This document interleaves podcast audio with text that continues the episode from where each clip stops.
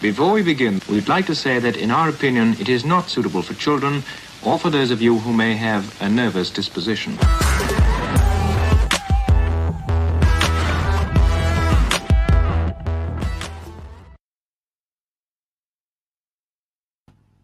Hello and welcome to this very special live episode of TRIGGERnometry. I'm Francis Foster, I'm Konstantin Kisin. and this is a show for you if you want honest conversations with fascinating people. I don't think it gets any more fascinating than the two people we have for you today. You know them all evolutionary biologist Dr. Heather Heying and, of course, Dr. Jordan B. Peterson. We're going to bring them in in a second. Before we do, I should just tell you very quickly the format of our conversation today. We're going to talk for about an hour to an hour and 15 minutes. It will be us in conversation with Jordan and Heather. Then we're going to have a quick break and then we're going to take all your questions. If you want to submit a question uh, for us to put to uh, either of our guests or for us to discuss as a group, uh, there's a PayPal link below in the description of the video, or you can just send a super chat. Our team here will collate everything and then we'll ask the most suitable and the best questions about an hour and 15 minutes from now. So, Francis, I think without any further ado, we should get started. Couldn't agree more.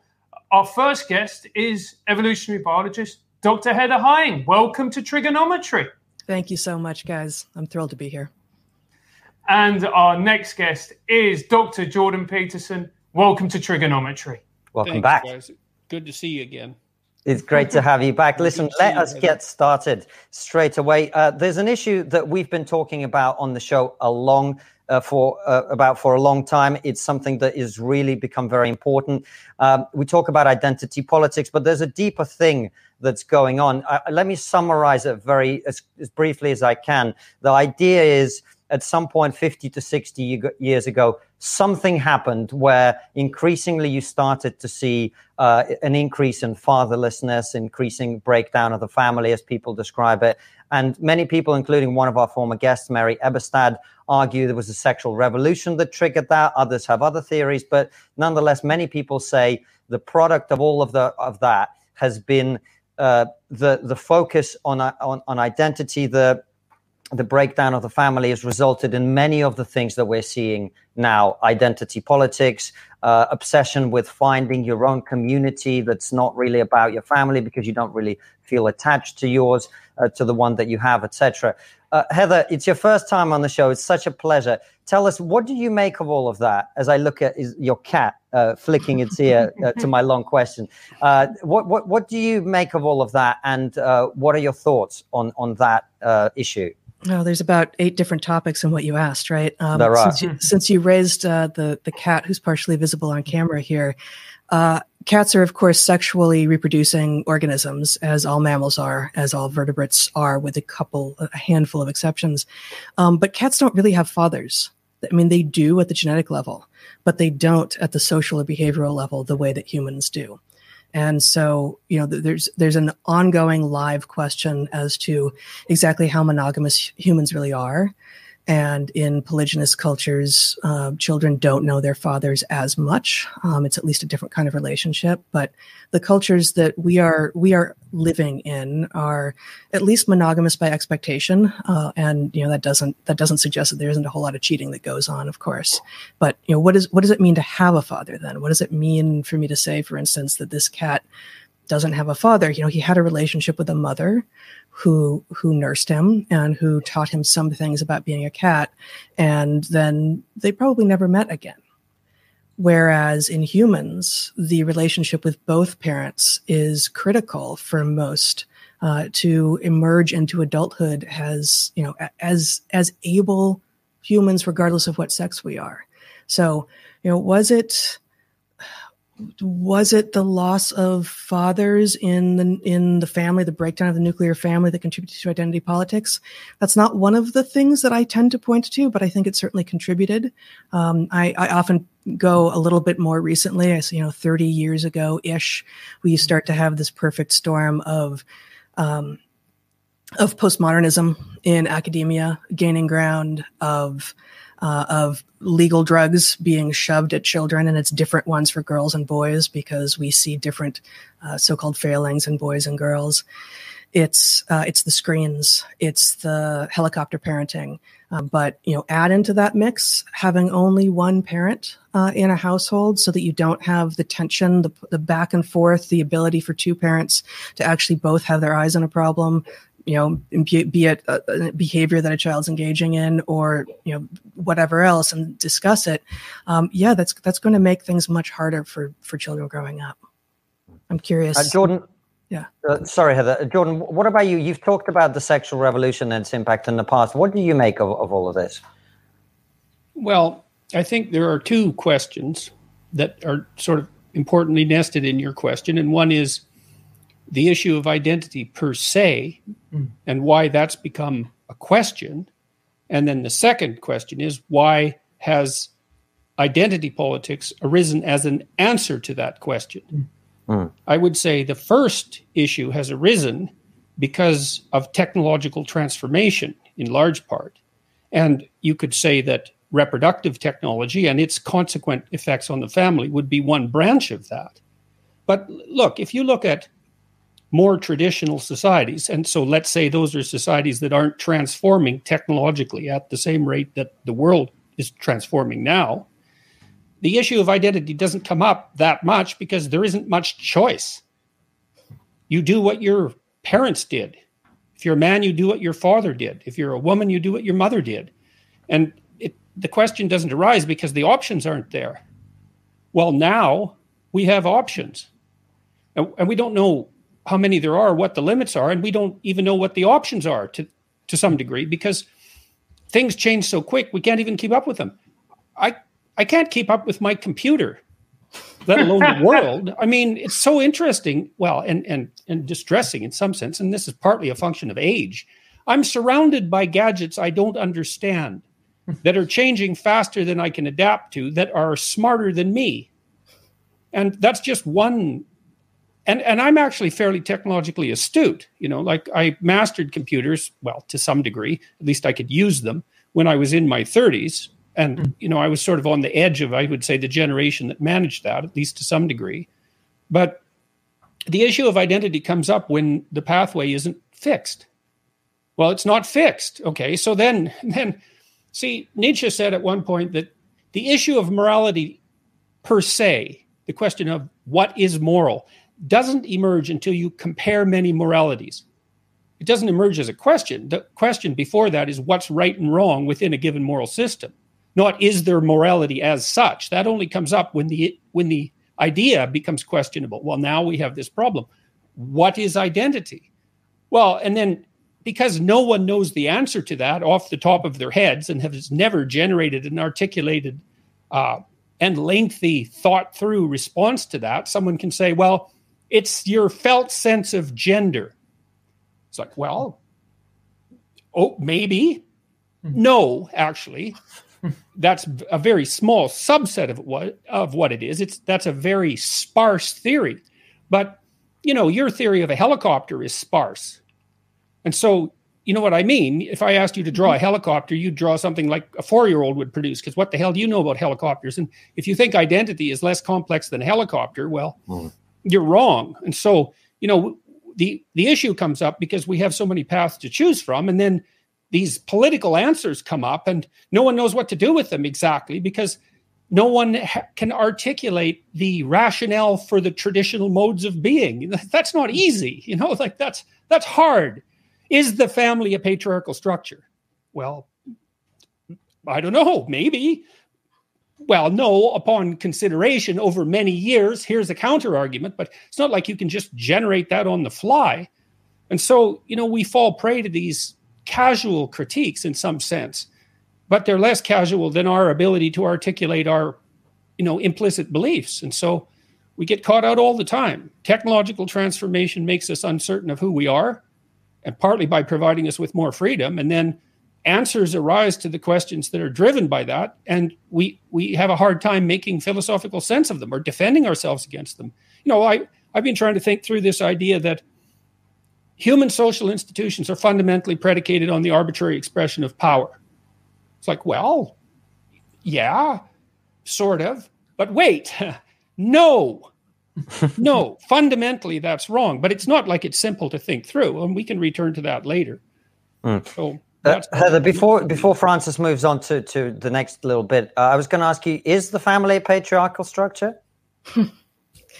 um, I, I don't see it that way, and there are there are compelling arguments in evolutionary biology space as to you know, how it is that males wield power uh, in the outside world more often uh, in a nuclear family situation than females do. Uh, but there's you know there's a question then of what your definition of power is. You know, and this this will seem like we quickly fall into a semantic trap, but it's you know if, if you're going to argue, you know, patriarchy, archy is about power. That that is what you know patriarchal refers to. So you have to define power.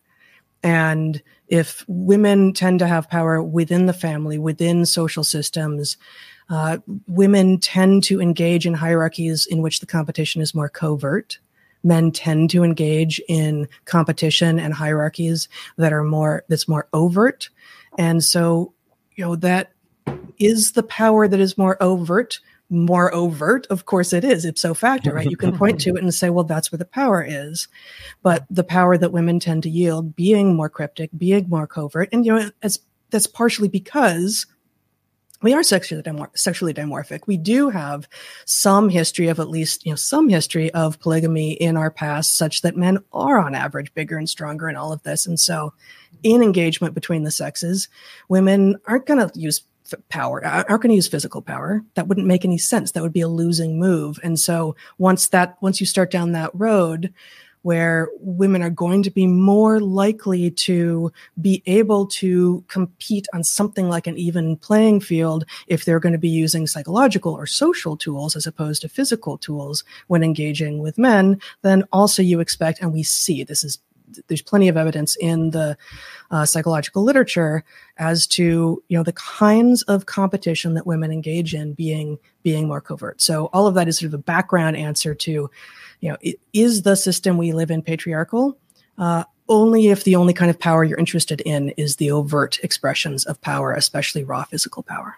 Well, it's also it's also whether or not you think that the fundamental principle that structures social organizations is in fact the expression of power, and it's not. That's just wrong. I believe. I think it's antithetical think it to the truth. What I mean, do you think it is? Well, if you look even at primates like chimps, and chimps are a lot more violent. The males are a lot more violent than human males, at least reactively. And, and their structure and their social structures are more vicious and violent than human social structures. Um, the alpha male, so to speak, the, the top chimp, is constantly engaged in grooming and reconciliation, and in stable chimp societies attends to the needs of the females and the infants to a large degree. And so, what de Waal has demonstrated quite nicely is that even among chimpanzees, social structures predicated on the arbitrary expression of power, which we could define as the use of force to compel others to act against their wishes, let's say, or against their intrinsic desires, produces very unstable social hierarchies that are ripe for revolution. And yeah. the chimps that rule for a long time are markedly cooperative. Now, they're still capable of exerting force, but force isn't the animating principle of the society, which is the claim that you know that social relations among humans are predicated on power. That's the claim. It, unless we weasel out of the definition of power. No, power I, is when I get you to do something you don't want to do or else. And that's that's not the basis for human social institutions. It's an aberration.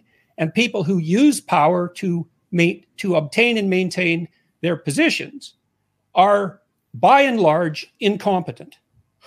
I, not I Yep, I think I think that's that's exactly right, and um, just exactly as you say, alpha alpha males are not brutes in non-human primates, and in human primates where the systems are functional. Uh, there may be other males who are brutes, but it's not the alpha. Alphas use affiliative behaviors and conciliatory behaviors and cooperation uh, to to accrue loyalty which then is a way of of maintaining power and you know that's that's only sort of in male hierarchy space and of course you know what's what i think one of the modern problems that we are experiencing is male hierarchies and female hierarchies both exist. They follow different rules. There are different rules of engagement. It's a very rare species that actually has both because typically in other species, one or the other sex disperses and you don't, and, and you also don't have uh, multiple males and multiple females in a group together. Baboons being an interesting uh, exception to that.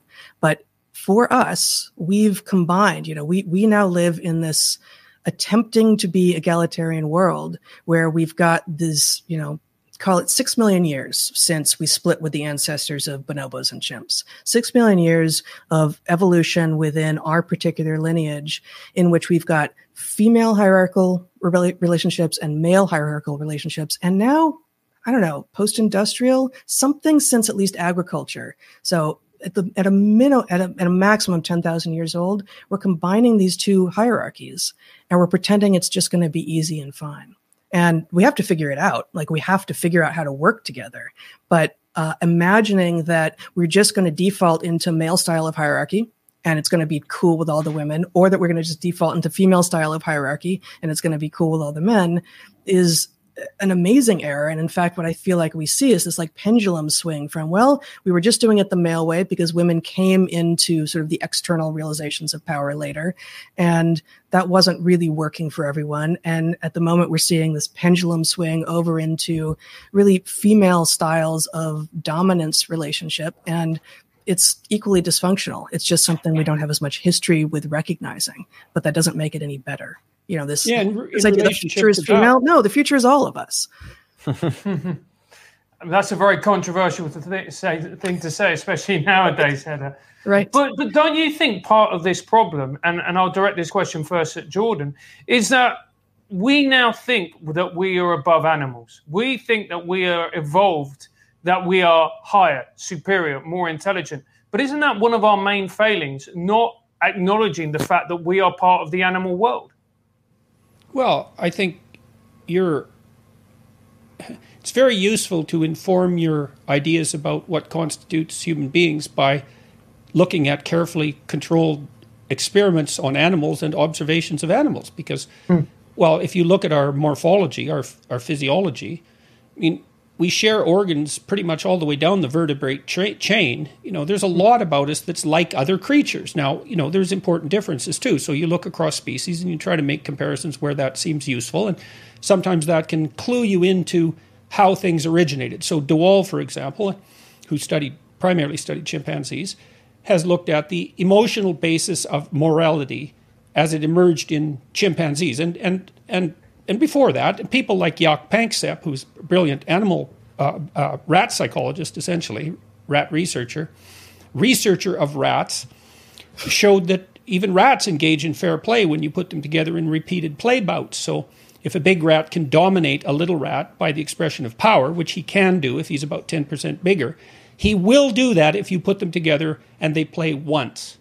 But if they play repeatedly, if the big rat doesn't let the little rat win 30% of the time, at least, the little rat will stop playing. And the, the, the proclivity for reciprocity has been well documented in many mammalian species.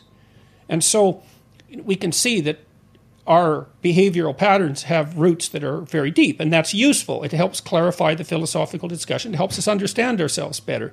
It helps us understand that moral behavior, for example, isn't merely a consequence of rational decision making or, or rational inference, let's say.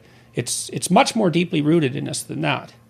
And so, there, now, having said that, I would also say there are, very, there are many important differences between human beings and other animals, not least our linguistic capacity and our incredible capacity for complex mimicry, which is unparalleled, I, I would say. And our visual ability, there's lots of things about us that are quite unique.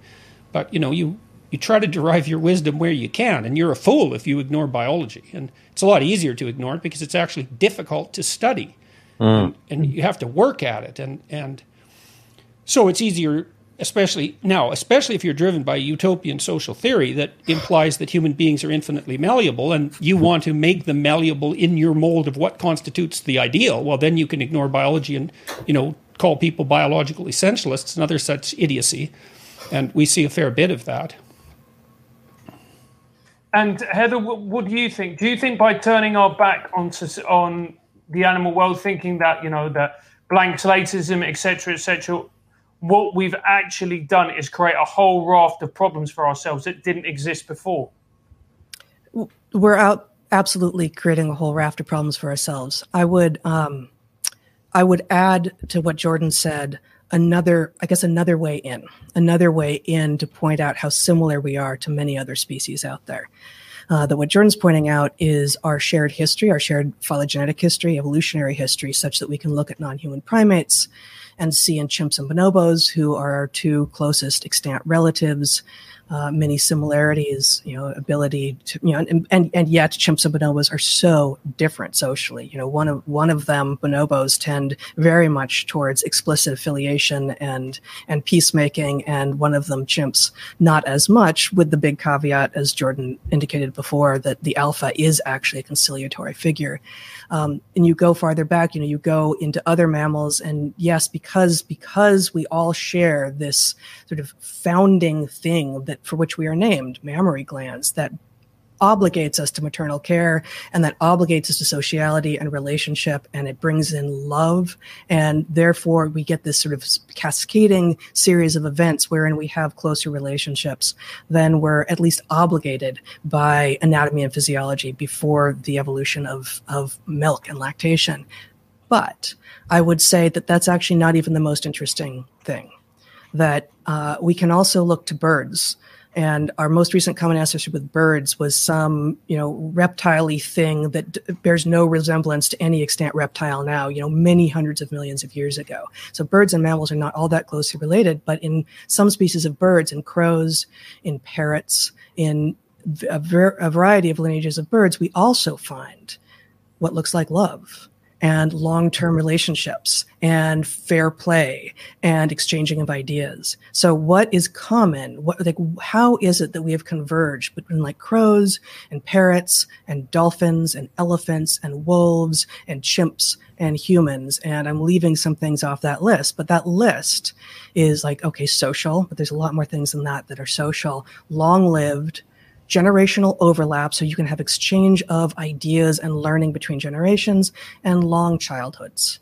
so that you're, you know, you're, these organisms are born or hatched, depending on if they're mammals or birds, without yet fully being what they're going to be. You know, compare that to, I mean, any mammal, excuse me, is somewhat somewhat what we what we call altricial, which is to say, born um, you know not fully able yet to do everything it's going to do because it's going to need milk from its mother. But a horse, within a half an hour of being born, is able to run around and keep up with the herd ish because if not, it's it's going to get eaten. Whereas the more altricial you're born, the more helpless you're born, the more software you are. So no, we're not blank slates but and this is something that um, that Brett and I talk about a lot, and we've actually written into the book that we have coming out in, in the chapters on childhood and on parenthood and relationship. We're not blank slates, but we are, we argue, the blankest slates of any species on the planet. Like when we are born with whatever genetics we have on board, we have the most potential of any species on the planet to become anything else. Like our fate, our fate as individuals is less guaranteed at birth uh, than even then even for a dolphin or an elephant or a parrot, and certainly then for a squid or a cedar or you know a mouse. So yeah, we aren't blank slates, but we have tremendous potential to become almost anything, and that's not at odds with the pushback that that you guys, you know, all of you and I as well are are giving to identity politics because that you know that I think identity politics is a failure of um, of an understanding that that of emergence that the whole is greater than the sum of the parts.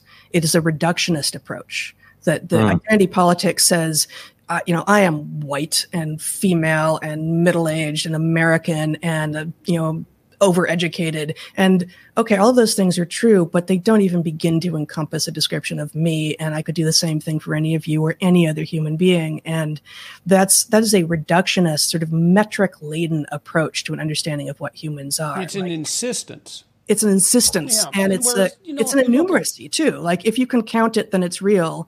And no, sometimes the most important things aren't countable, and sometimes the things that you can count don't matter So let's let's be our whole best selves as opposed to reducing us to the things that you can label. Mm. I wanted to weave a couple of the themes that we've talked about together there, particularly technology and the sexual dimorphism that is inherent in us. Um, do you think there will come a point where technologically we're capable of eradicating that should we choose to? There seems to be a lot of people who'd like to do that. Sexual dimorphism? Yeah. Or, uh, or to compensate for it somehow in a way that it doesn't manifest itself in the way that it currently does, where one sex is stronger and therefore quote unquote more oppressive and the other one is you know you, you know you know what i'm talking about. Yeah no of course. I mean i, I think this is just just can i swear here? Absolutely absolutely. This is this is just batshit crazy right? Like I, I, I grew up in the 70s and 80s and all options were on the table for me and granted, I grew up on, you know, the, the West Coast of America with parents who, you know, looked at me and said, okay, we weren't expecting that in a girl, but cool. You want to be mathy, you want to be sportsy, like go for it, you know, do, do those things. And it was because we, the world seemed to be willing to abandon those regressive gender roles that weren't necessary anymore without ever pretending that me being good at math meant I wasn't a girl right? Like that that's the thing that we are emerging into now. Um, it's this it's this regressive backward slide into stereotypes that i thought we were free of. Like actually mm-hmm. no men can't gestate or lactate or give birth or any of that. And if you are a particularly caregiving man who wants to be the primary parent for your child that's awesome. But you still don't get to breastfeed because that's not what men do right? So like we we can get rid of a lot of the the layer on top that we weren't able to before and you know there's a tension as you jordan have pointed out you know like we've got all this freedom and you push it too far and you get people really really confused and unable to make choices among among all of the things uh, that are that are downstream of the freedom but if we can just hold on to the you know, the reality at base and then say okay now um, you know, if you're a scientist, that doesn't make you male ish. And if you're an artist, that doesn't make you female ish. And we like, we should be able to live in that world. I feel like that is the world that we were creating until, uh, you know, frankly, until sort of the 90s when this, this grip on academia that looked postmodern and post structuralist was happening. And then it bled out into the schools of ed and the media and and Hollywood and big tech and every place else. And Jordan, uh, do you think the problem comes from the fact that we don't believe in religion anymore? And if you don't believe in religion, I don't know who said this, and then you don't believe, you, you, people need to believe in something. And as a result, what we've taken is identity politics as a way to belong to a group. Or do you think it's far more complex than that?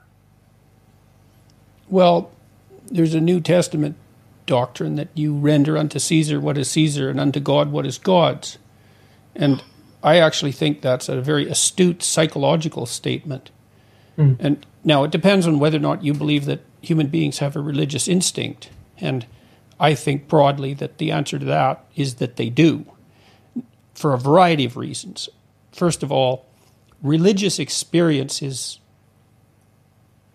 elicitable by biochemical means. So that's that's pretty powerful evidence right there. But there are all sorts of religious like experiences that we all pursue. So we feel awe to beauty, we feel awe to the ideal.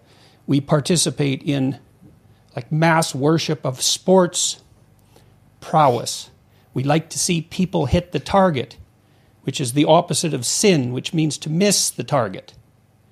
We we get enraptured by a gospel oriented rock performance in a stadium.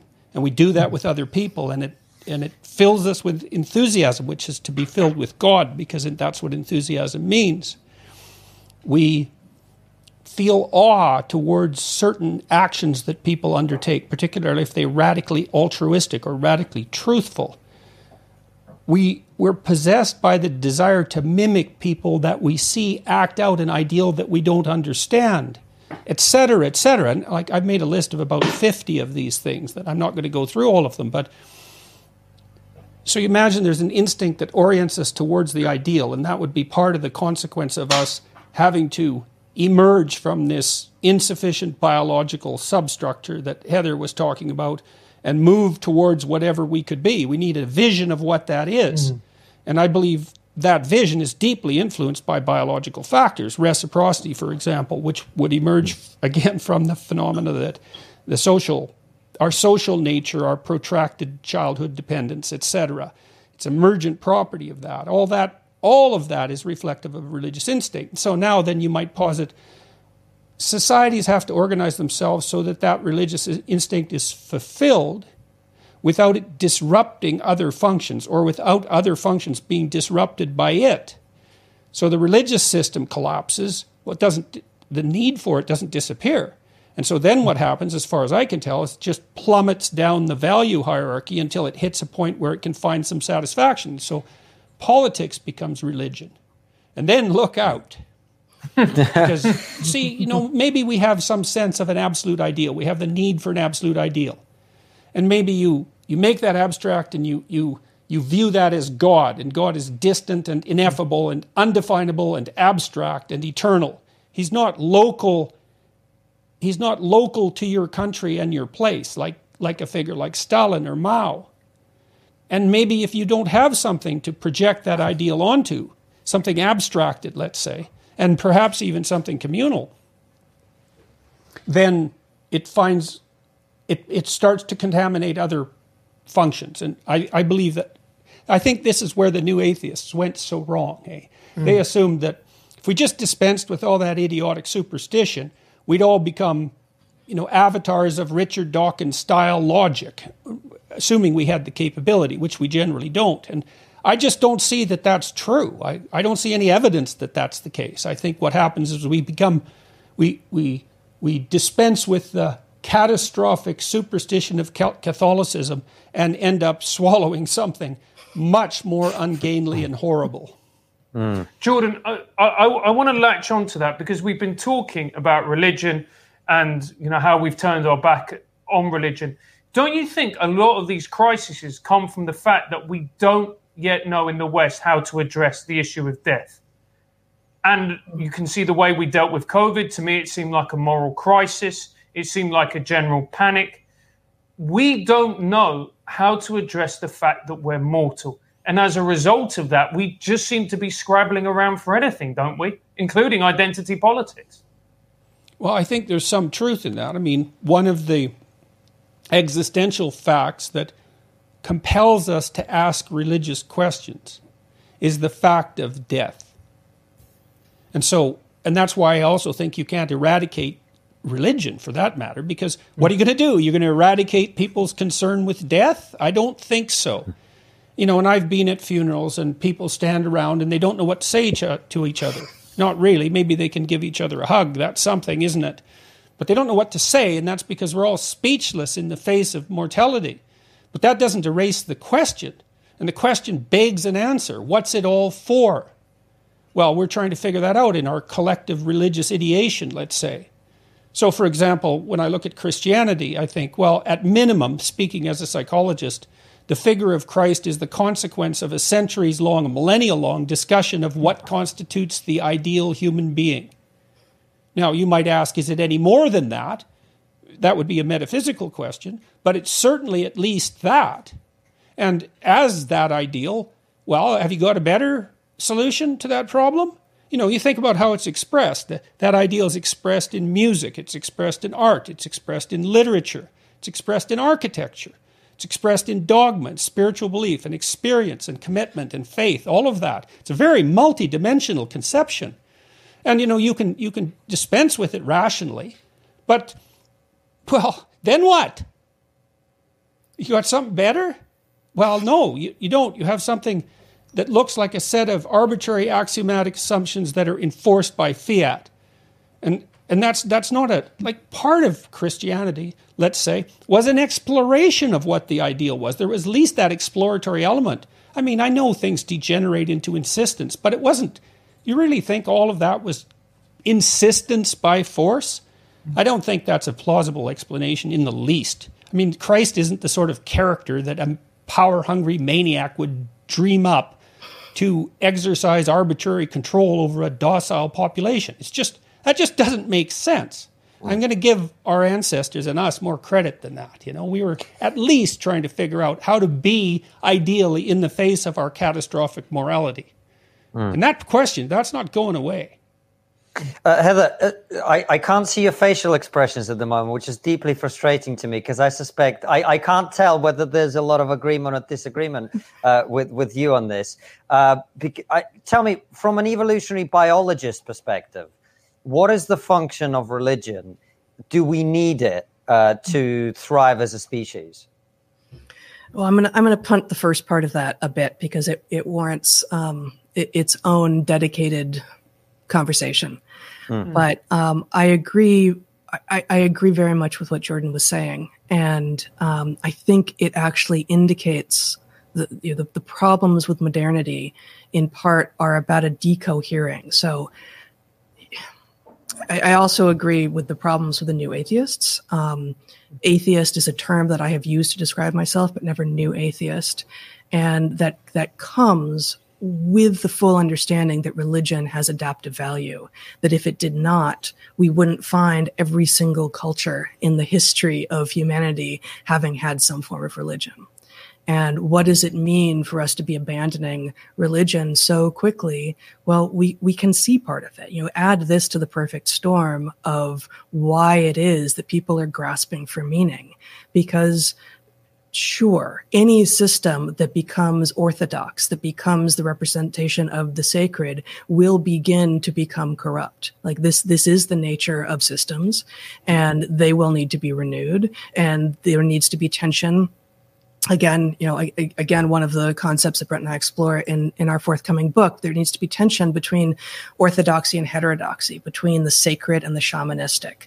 And, but, you know, and without without this without this system that people are raised into and they can say i see that. I see the sacred there. I see the holy and maybe i want to go to it and maybe i want to turn away. People are just unable to even know where to find meaning. And so you know mind body and soul.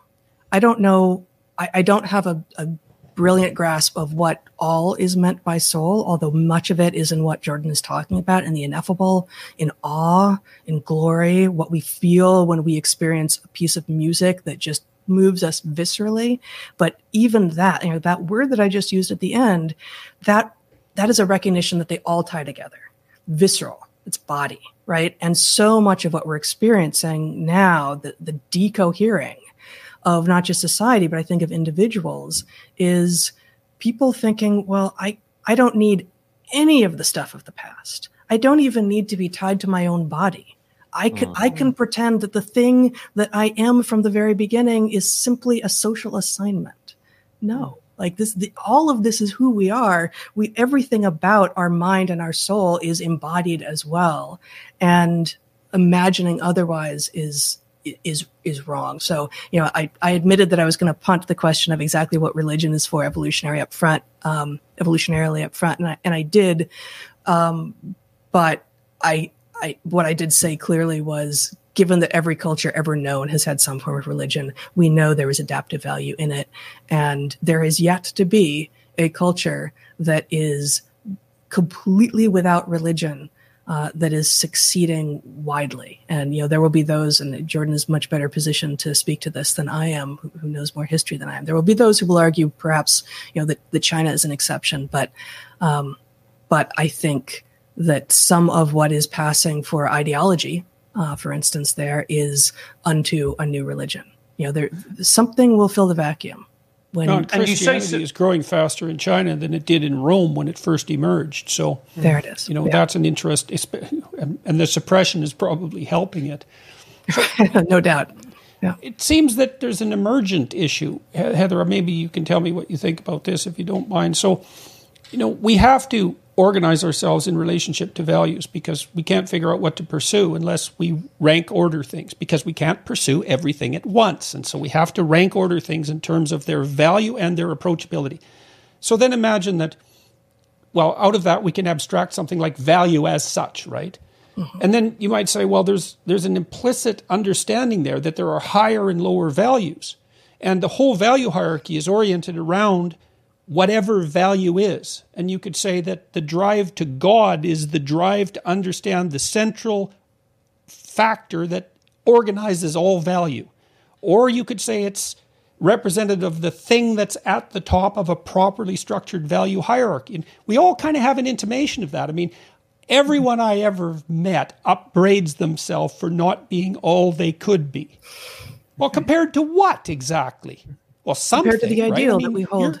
What's that? Uh, compared to the ideal that we hold in our heads. Yes, right? well, and, well, and, it, we, it's an odd ideal because what it does is whack you when you've deviated from it and then your conscience tortures you now conscience can go astray you know it can be too severe and it can it can bring you down so it's not an unerring guide but it's an interesting phenomenon because it sort of operates independently and it's not subject to your will exactly because you know wouldn't we all be able to like to be able to just dispense with the dictates of conscience it's no you compare yourself to an implicit ideal and you torture yourself to the degree that you deviate. And you might rationalize and lie and deceive and try to ignore it and all of those things, but I've never seen that work. And so yeah. that's another example, I think, of something that's akin to, well, that's partly the function of religion from a, from a social and biological perspective. It's like it orients you towards a, a collective ideal. That's, I think that's actually absolutely right. Um, if I may tell an anecdote from my from my deep history, um, hmm maybe the first time that I was in Madagascar. Brett and I were in Madagascar before I was doing my research there. And we'd been on a, I don't remember the numbers, but it was something like a 43 hour bus ride that took us only 430 kilometers across the southern half of Madagascar. It was excruciating in every regard. Um, but we met a young man who was on the on the bus bus with us, um, who invited us at the at our end point to have dinner with his family, and it was at the home of a of a female judge. This was the early '90s. Female judge and her uh, husband, whose work line of work I don't remember, and they were you know solidly middle class Malagasy, which is still bears almost no relationship to what middle class looks like uh, in the in the weird world in the Western educated, industrialized, rich democratic world. Um, but we were having um, a very interesting meal, mostly in French. Um, we spoke almost no Malagasy and they spoke almost no English. Um, until one of them, it was extended families. There's like eight or nine of the Malagasy family, and, and Brett and me, as young, you know, between college and graduate school at that point, so 22, 23, something. Mm. One of them asked us what our religion was. And we said we didn't have any. We didn't say we were atheists, and Brett actually does not, will not use that word about himself. Um, we said we didn't have any, and they recoiled in horror, and they almost kicked us out of the house. And if we hadn't already had an hour, hour and a half with them, establishing rapport and establishing that we were decent human beings, I think they would have. And the conversation that continued forward was them trying to figure out how we could possibly be relied on to be moral if we didn't have religion. And I think having having been forced into that conversation by well-meaning Malagasy people in my early 20s, really, you know, forced into full consciousness, how is it? How is it then that if I am not answering to a God, that I am going to be that who do I answer to, right? And you know, is, is, it this sort of invisible pyramid of values? What is it exactly? And it can't be just you it has to be, you know, in in my case, I'm very lucky. And, you know, I had Brett and I had each other then and we still do. And so, you know, to have someone else to whom you can always go to and say, tell me if I have done wrong. You, you tell me if I've done wrong and you, you know, you don't hold back. And better if you have a few of those people because, uh, you know, absent imagining that someone is up there who can see all, um, you need you need more than just your own honesty, no matter how honest you are. Francis, aren't you glad you and I have each other? No, to, put, to, put, it quite simply. But Jordan, I, I was gonna, I was gonna ask. So w- we are currently experiencing a pandemic. Do you think that's going to see a reawakening of religion as we're confronted with our own mortality, as we're reminded that actually we are not these omnipotent beings. We don't have control over Mother Nature. We can't even control something as simple as a virus. Which religion is the question, isn't it? Yeah. Well, Dr. Randy Thornhill, who studied the relationship between infectious disease and political belief, would predict mm. that people will become more conservative as a consequence yep. of this. And so that's one possibility. Um, you know, I think that when you're faced with a challenge, the issue of what constitutes the ideal and what constitutes deviation from that starts to loom large, right? And and there's a reason for that, which is when you're subjected to a catastrophe, one of the logical things to do is to figure out where you went wrong so it didn't happen again. And to figure out where you went wrong is to do something like what Heather described doing with Brett, except internally. Right? You you posit an ideal in your imagination, and you make that into an avatar. That avatar becomes your judge, and you have a conversation with it something like that, or maybe that's all played out at the level of emotion, but that's not optimal. You, you want to be able to articulate it. And then you call yourself on it. You say, well, maybe if I was a better person, this wouldn't happen to me. And you know, sometimes that's not true. Sometimes you just got run over by a, a bus driven by a maniac, right? It's just mm. you're in the wrong place at the wrong time, and tough luck for you. But by and large, if you take account of those things that you can take account of, the desire to not reproduce past errors that produced a catastrophe is a pretty useful uh, approach. And, and we're very, we abstract these things up to a very, very high level. You know, and that's one of the things that's very peculiar about human beings is, well, another thing that God is, is the voice of the omniscient collective within. And, you know, you might think, you might object, well, that's not God. It's like, well, these things are not as obvious as they look. I mean, the conscience again calling to you from within. I mean, here's here's part of what that is. So imagine that you're subject to social pressure of all sorts, right? And and you you see you see that social structure abstracted as well in literature and stories. And so that's like a concentrated social structure. And you're just completely bombarded by that information all the time. And you build an internal representation of the spirit that that characterizes, and it's what calls you out on your own misbehavior. But that spirit is something that has aggregated itself over God only knows how long, since the dawn of consciousness itself, a, a long, long time.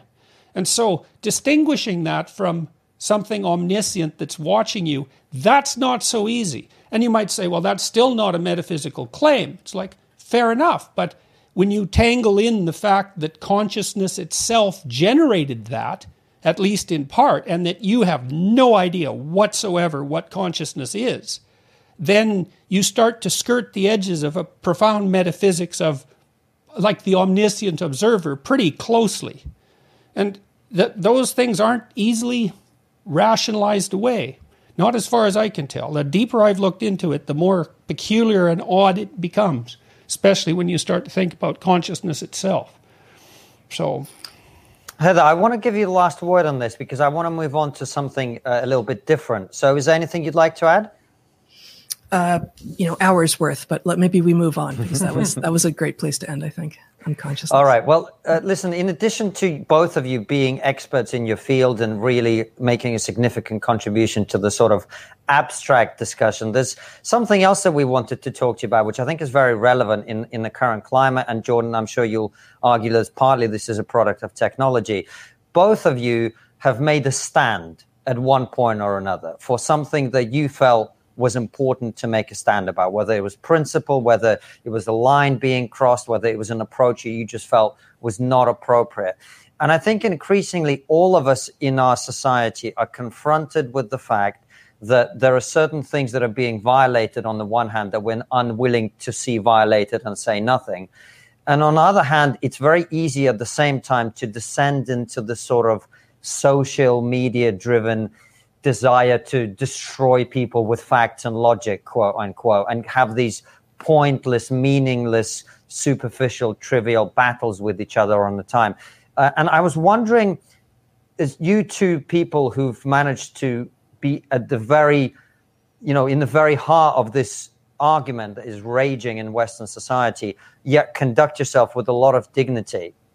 How do we as individuals pick our battles so that we can distinguish between making a stand on something that's really important without st- without finding that Nietzsche quote that the abyss is staring so much back into us that we become the monster that we're fighting. There, there's a lot to say, um, it, and there's not going to be a one size fits all answer. Um, definitely pick your battles and don't spend time waiting in mucking about battles that you have decided that you're not going to fight in. Uh, you know, it used to be before social media was so ubiquitous that uh, authors would say, you know, I, I only read a couple of reviews or I don't read reviews at all because getting getting that into my head is not helpful for my creative process. And I think there's a lot of truth in that. Uh, that uh, we need to be able to hear our critics. Uh, certainly, you know, certainly as a scientist, um, you know, being being open to ideas that challenge what it is that you currently think is true is absolutely paramount, right? So how do you how, how do you walk that fine line where you can um, be open enough to hear reasonable challenge uh, from good faith interlocutors and not find yourself just you know pelted with tomatoes um, hurled by you know sometimes real people but often not even right? So mm-hmm. you know the, the fact that must much of the much of the chaos online doesn't even seem to be organic uh, actually for me makes it easier to say you know what? Off. Just just not not doing that because i'm not turning off people. I'm turning off some combination of people and chaos. And i i suspect actually um, jordan that you and i and, and brett uh, are effective in some ways in this realm for similar reasons. Um, that even though you were a professor also for, for many many years, um, it was I I think your clinical psychology pra- uh, practice and your relationship with your patients um, that gave you such a deep sense of the humanity of people. And in Brett's and my case, it was the particular institution we were at and the way that we were able to teach, and so it was our relationship with our students wherein you see that so many people in their interactions with other human beings actually kind of maybe don't even regard the person on the other side as a full human. And you know, we mm. we see the dehumanization certainly um, in you know Brexit era and Trump era, and you know just each side picking a picking a picking a moment, a person aside, and accusing you know fully half of the other fully half of the population of not quite being real honestly you know deplorable mm. or reprehensible or incompetent or you know whatever it is. And i think that um, having been face to face with so many people you know patients in your case jordan and students in my case who i just came to know so well you know what i say is that teaching actually made me much less of a misanthrope than i used to be. I used to have almost no hope for humanity and um, and people who are superficially familiar with what happened at Evergreen would be like, "Are you kidding me? It was those Yahoo students who you know took Brett out, and you were like, no, actually." The, the the Yahoo students were indoctrinated by Yahoo faculty who were in charge there. That mm-hmm. that was the indoctrinated faculty and staff who did that, and the cowardly and, administrators. Oh, for yeah, for sure, the cowardly administrators. Yes, yes. Um, but none of our students behaved that way our students were loyal to a person uh, because we created them we created them we treated them like whole human beings. And you know w- what i used to say at evergreen was my god the bar for being an educator at the college level should be you know something real you know how to communicate it and you fundamentally believe in the humanity of your students. And i'm shocked at how many people fail one or two or all of those. And so i do think that for those of us who do have something real to share do know how to communicate it and do fundamentally believe in the humanity of the people on the other side, um, that comes across. It's clear that we're real and human and actually, you know, fallible, but tr- doing our best. And it probably also makes us more susceptible to to garbage arguments from bad faith actors that come our way. And so uh, it may be uh, for for me. I say, you know what? I am willing to just you know shut the curtain um, a lot of the time because I know that I engage truly and honestly and really with um, people when I know they're actually people, and I, I therefore don't have to uh, with a lot of the social media stuff. And Jordan, h- how do you manage to keep your head when all around you are losing theirs? Well, it isn't self evident that I did. you know, I mean, first of all, battles pick you much as you pick them, maybe more. You know, when I made the first video I made, I was playing around with YouTube. I put my lectures on YouTube. I had a little bit of experience with TV in Ontario, you know, so I was dabbling. And I didn't know what YouTube was, neither did anybody else. You know, I didn't know it was going to be the world's biggest television network by an order of magnitude. I, I thought it was a place for cute cat videos. It And still so is, to be fair. Yeah, well, fair enough. You know, maybe that says something positive about people too. Hmm. So, but I got swept up, and you know, it's in many ways it's been absolutely devastating. Hmm. So now, I made I decided a long time ago that I was going to say what I thought. You know, that I was going to try to orient myself. And I think I had experiences that were similar. Heather said something very interesting, you know, that she's much less misanthropic than she might have been had she not been a teacher, a caring teacher. Well, you know, the spirit that animates our social institutions is a lot more in the nature of caring teacher with deviation than it is power hungry tyrant. I really believe that. I mean, and you have to be extraordinarily cynical not to see at least some of that. And so the people I've known that were competent in their positions in competent institutions were mentors who encouraged. And that's a good relationship to have with people. And it's the opposite of the arbitrary expression of power. And it's something you do, both of you, the mentor and the mentee, let's say, the teacher and the student, you do that in the service of a higher ideal. And I've never met anyone that I admired who exploited their students, who considered that a power. I mean, I've met professors who didn't put their graduate students' names on research papers or were stingy about credit, but it's not like they were thriving. It just doesn't work. So, and when do you stay silent? Well, I, you stay silent until the weight of having to lie is worse than the danger of speaking. And I'm not fond of deceptive silence or outright lies. I, I've, in my clinical practice, I never, ever, ever, ever saw anyone get away with anything. And so that was horrible. It's, it's a horrible to think that that's true. It's uh-huh. true. You think you got away with it. You just don't know the causal chain that led to your demise. So, you know, that plus my understanding too that one of the factors that sustained and generated totalitarian atrocity was the willingness of ordinary people to swallow things they knew to not be true. That was insisted upon by the sophisticated observers of totalitarian states that I found most influential. You swallow enough lies, your state becomes a monster. And so, you know, I've upbraided myself continually for bringing the chaos of the world into my nice, tight, tidy little family. And it's been terrible. But, you know, in my defense, I would say I'm trying to stave off something worse. Hmm. And if you think that it can't get worse, that just means you don't know anything. So, Yeah, Jordan, you know, it's, it's, a up good to point. everybody and their conscience, you hmm. know. And I think it's a matter of figuring out what to be afraid of. I'm more afraid of silence and lies. I think they're As am more I. terrifying.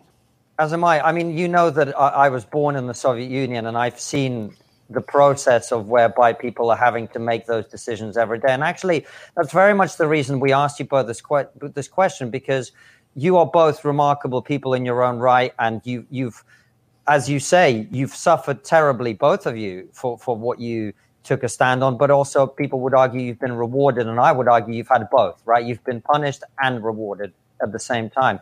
But there are a lot of people who maybe they're wrong, but they do feel, you know, we get the messages every day. I'm sure you get heaps of messages every day from people saying, look, I, you know, I hate the fact that my kids are being indoctrinated at school, but I also want to be able to feed them. And if I lose my job speaking out, then okay, great, they're not being indoctrinated anymore. Maybe they still are, but I'm also not able to feed them anymore. how do ordinary people who, who are not college professors, let's say, who, who may not become a, a YouTube host or whatever it is, who, who maybe don't feel that they want to be a public person as a result of making some kind of stand, how do they square those two conflicting desires, Heather? I don't There's know. an easy question for you. yeah, exactly. Um, right. We're all no, trying I to mean, work you- it out. you- You're right. I'm sure. I'm sure that all of our inboxes um, look similar in this regard, and uh, it's heartbreaking. And um, I do when when Evergreen was actively blowing up, I was saying, you know, I completely understand why all of the people who are coming to us privately to say, I see what's going on and um, I support you, but I can't have your back publicly. I felt very generous to them then, and I feel less generous to them now. and I actually am I'm a little surprised that that's the direction it's gone. I, I it, what is clear is if there is a fever pitch, if there is a moment, then you need a critical mass of people to stand up, and you can stop it. I don't know what the equivalent of that is when there's not a, a precipitating th- event, right? Because m- most of social media is just this slow burn, and I don't, I don't know what it would mean to stand up on mass there. I, don't- I don't think, I don't think there is any virtual equivalent um, in that slow burn space. But when there is an event and someone is, you know, someone's the witch, when someone's a witch and there are 30% of people in the organization who are privately saying, Oh my God, this is really dangerous and bad. And half of them are saying to the would be witch, I can, I know you're not a witch, but this, I can't stand up. If that 15%, you know, and I'm making up numbers here, but, you know, if some substantial fraction, substantial minority of people can actually see what's going on, and I think that's actually a conservative estimate. And then even 50% of those people said, This will not stand, not in my name, no then then those events can get turned back. And you know, I don't in, in the, the particular case of my story, uh, I don't know that the institution was savable, uh, even if 15% of the faculty and staff had gone public with, you know, and we know that at least that number of people actually saw what was going on and, and didn't approve. Uh, but in some cases, systems aren't that far gone and they would be savable. And it requires courage. And that wasn't easy for me to feel back when we were losing two tenured positions and that was all we knew. Uh, and it feels easy to, you know, it may feel like it's easy for me to say now with the hindsight of four years and, um, and, you know, effectively being funded by the crowd and it's you know it's it's both less security and vastly more security. Um, most people won't end up in you know being able to transition in that way nor will they want to exactly as you said Konstantin. So um, how how can you encourage people to stand up in defense of the system that they are in? You know the functionality of the institution that they're at such that it can continue on without being captured without any more witch hunts. Uh, i you know that's that's the piece of it that i that I don't exactly know. You know what? It has to be something like don't lie. you know, Yeah. like if you're being called upon to lie or to bury your head in the sand, well, where's that going to end? It's not. It's not going to stop. That it, it isn't how it works, as far as I can tell. So, Yeah. it, it has to be something like that. And I, I mean, I'm not saying these are easy decisions. I'm certainly not saying that I made the right decision. I hope that they'd have to cart my skeleton out of the University of Toronto. You know, I liked my job a lot. It was was just fine. And it, you know, it's been nothing but chaos and upheaval since then. I'm, I mean, I have been rewarded, but hmm. I haven't been rewarded with security, something like that. that that's not the hmm. right word exactly. Um, Stability, maybe. Yeah, well, it's high risk, high reward. Fine, Right. but I would have settled for much less reward and much less risk. So, and I was perfectly happy with that. Now, I'm not ungrateful for what I've accrued in the meantime, but but it's not an improvement, that's for sure. And I wouldn't lecture people about, you know, their moral obligation because you, you've pointed out the problem. It's the proximal cost and the distal reward, right? You know, you see a system degenerating and you're going to say something and the cost to you is going to be bloody high and that impact is going to be perhaps not even measurable. Mm. But then you run into the problem that Heather just described, which is well, if 70% of you don't like what's going on and you don't say anything, then, you know, where is it going to end? And people have to make those moral decisions for themselves. The only thing that I know, perhaps, is that lying doesn't seem like a good idea. And being forced to, particularly, you know, this is where I took my stand. I'm not saying other things that other people want me to say. It's like, up yours. You go and live the consequences of your speech, and I'll live the consequences of mine. And I'm not going to live the consequences of your speech. And that's where my government went too far, as far as I was concerned. It's like, no, no compelled speech. I don't give a damn what your rationale is. Because I don't, why should I trust your rationale when you're transgressing against something so sacred? Why would I possibly trust your rationale? There isn't anything more sacred than the word. I mean, unless you want to just dispense with, with with our accrued morality in its entirety, the one thing we've more or less agreed on in the you know relatively Christian West, or perhaps the Judeo-Christian West, is that the word is sacred. Mm. Well, if you want to throw that out, be my guest, but you're not getting me to throw that out. So now, whether I'm right about that or not, well, probably, you know, right, Christ. There's lots of ways I'm not right. I can tell you that, but Jordan, lying sorry, is not a good idea. And you say that lying is not a good idea. Do we need to redefine the meaning of courage? In particular, when we look at courage, what it used to mean in generations past, going to war. Well, really, you look at a lot of the courageous people now, they tend to be whistleblowers. They tend to be people who stand out from the crowd and say that they don't agree. Do we need to redefine what it means to be courageous? Mm, I think that's always been the case. I mean, if you look at the prophetic tradition in the Old Testament, that's just one story after another of society degenerating towards a tyrannical state and a prophetic voice emerging, mm. you know, representative of God in some abstract sense, saying, be careful, you're deviating from the proper path. And if you don't think there are going to be consequences, you're just not paying enough attention. Well, you know, how do you distinguish a false prophet from a true prophet? I don't know, maybe the false prophet tells you what you want to hear. I guess mm. I would just add to that that I think physical courage and mental courage are related.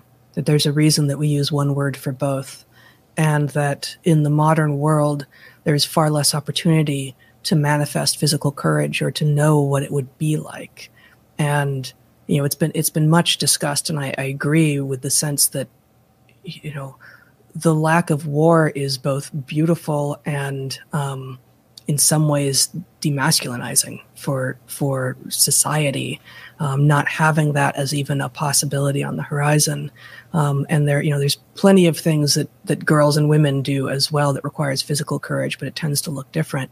And in our disembodied behind screens especially for the last you know especially during covid era um, just you know aphysical lives without having any sense of what physical courage might be or what physical risk might be, of course, we're now also more confused about mental courage. And so, you know, being told things like silence is violence and also speech is violence. So, you know, the, the whole thing, the whole thing just falls apart very quickly. Hmm. Uh, before we go to our break and the Q and A, Jordan, I just want to come back to you on this because I'm I'm not satisfied with the conversation we've had so far, and that's maybe because there is no answer. But I just feel like I've had so many conversations with people where I've said exactly the same thing to them. Lying is bad. It has consequences. If we carry on down this path, we will go to a very bad place. And we're already in a very bad place. And the answer is, yeah, you're just exaggerating. It's just the pendulum swinging the other way. It will swing back. Everything will be fine. And even if it's not, well, at least I get to survive today. You go and die. I'll survive today. What, what does one say to something like that? They might be right.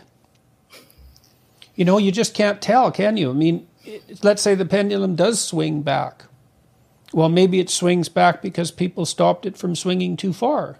But then mm. the hmm. people who said it's going to swing back will say, "Well, we said it was going to swing back, and look, there, right. there it went." Well, that's why you can't, in some sense, make your moral determinations as a consequence even of the analysis of an outcome. I think that's partly why something like faith is necessary. So, do you have faith in truth? Well, prove to me that truth is the best path. Well, I can't. That's not provable. And for exactly the reasons that you just laid out, it's a decision you make at some point. And and you weigh the evidence. You stake your life on, you know, you're either incoherent and, and all over the place, which is its own catastrophe, or you stake your life on a certain set of principles.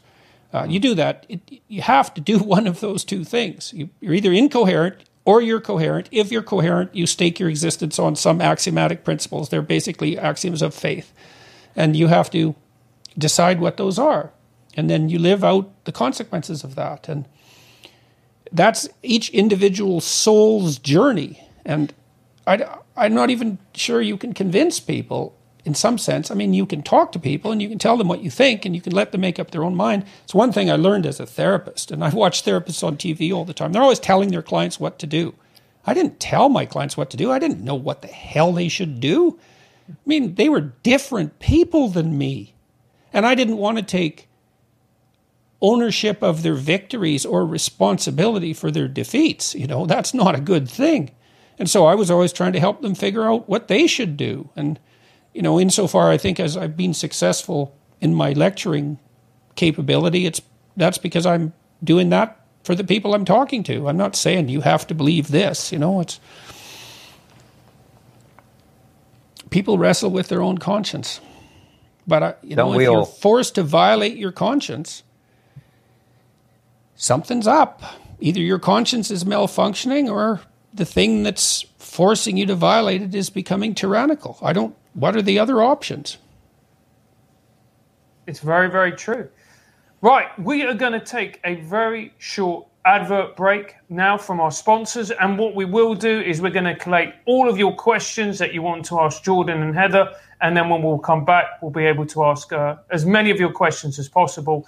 We won't be able to get through all of them, but we will do our best to pick the ones that we can. We'll see you in a few minutes, guys. Francis, do you like biscuits?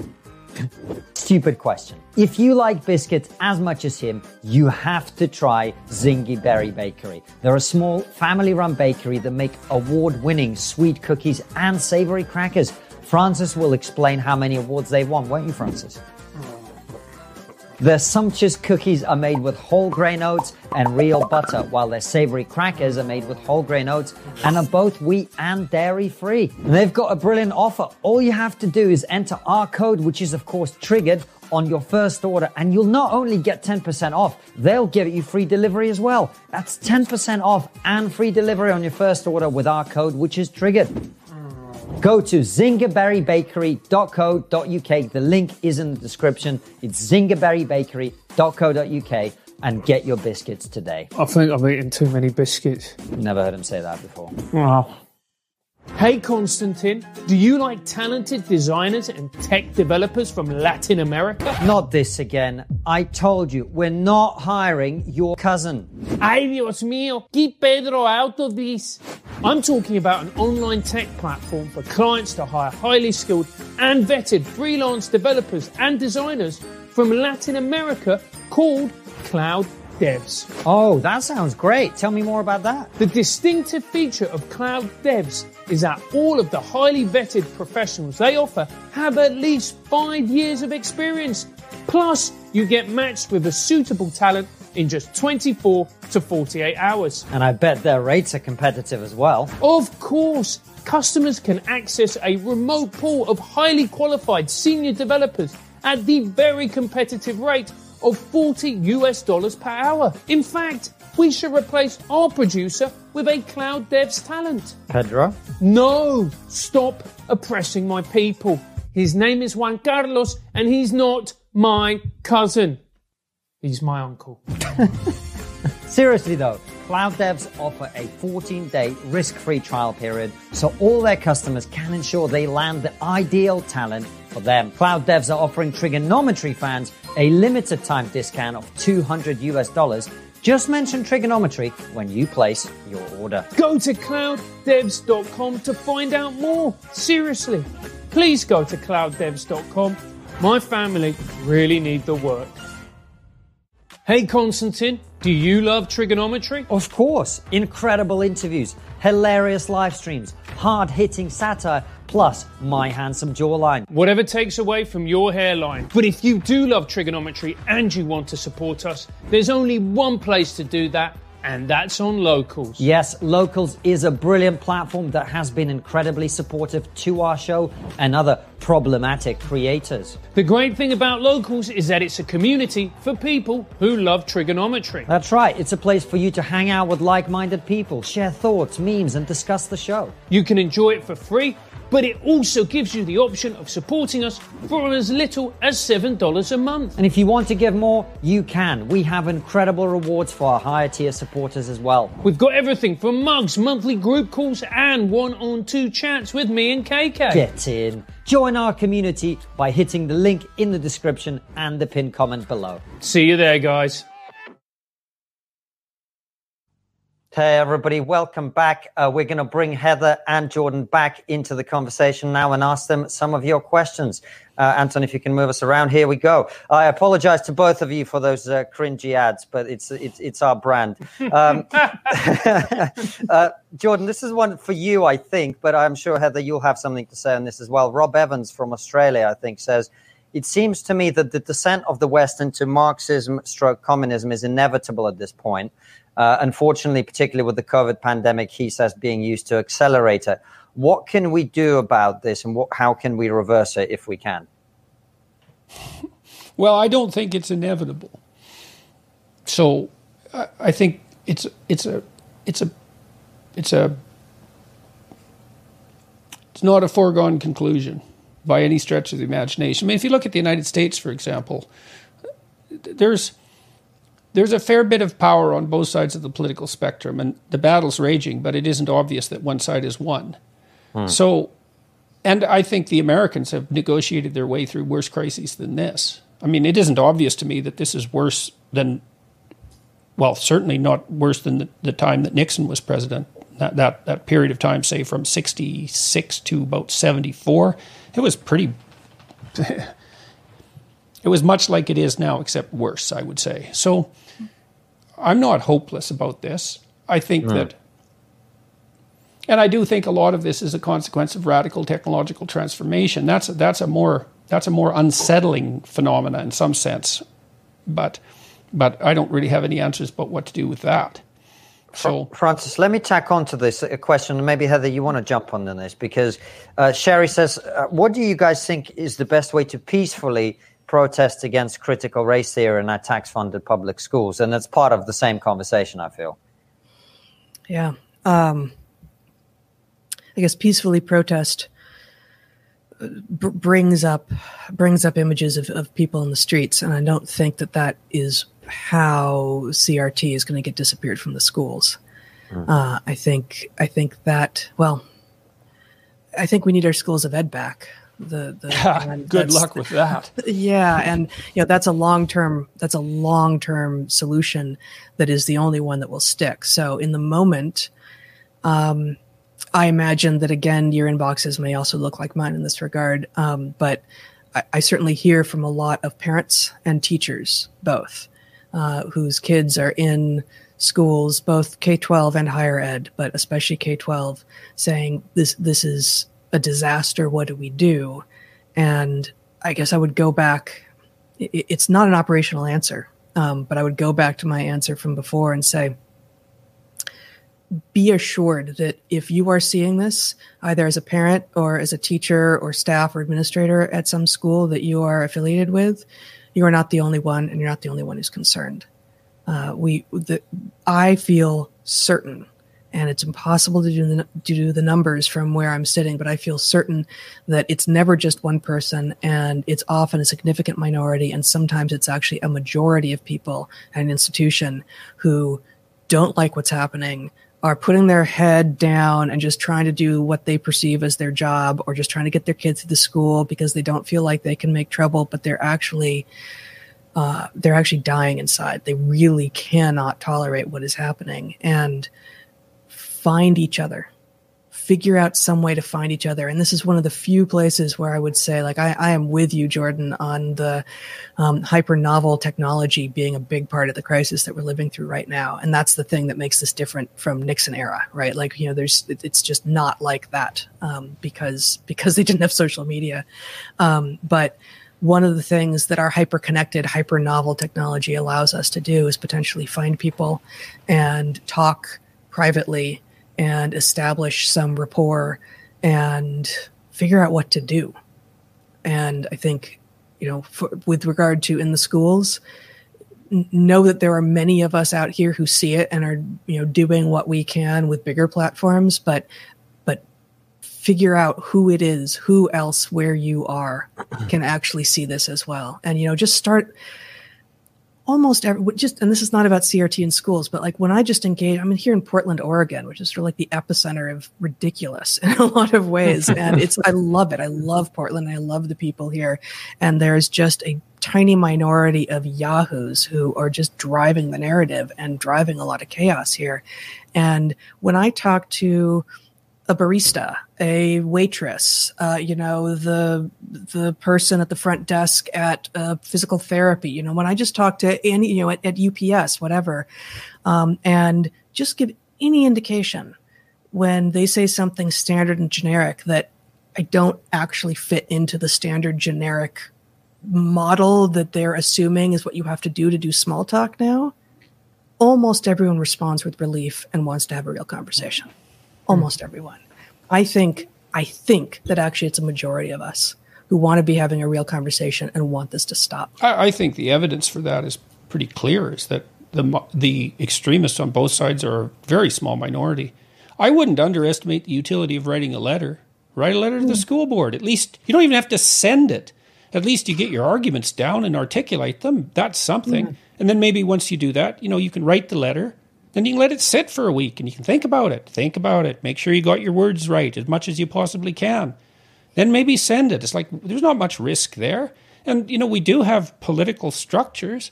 People aren't involved in them. And I got involved in political structures in Canada a bit when I was younger. And they're so starving for people's participation that it's beyond belief. And so you can make an effect locally in your community or, or in your state or province or nationally for that matter, if you want to put in the time. So those institutions, well, that's what we have. And so unless you want to generate new institutions, you could try using those. And, and people think they won't get listened to, but and sometimes they don't. But letters have more effect than you think.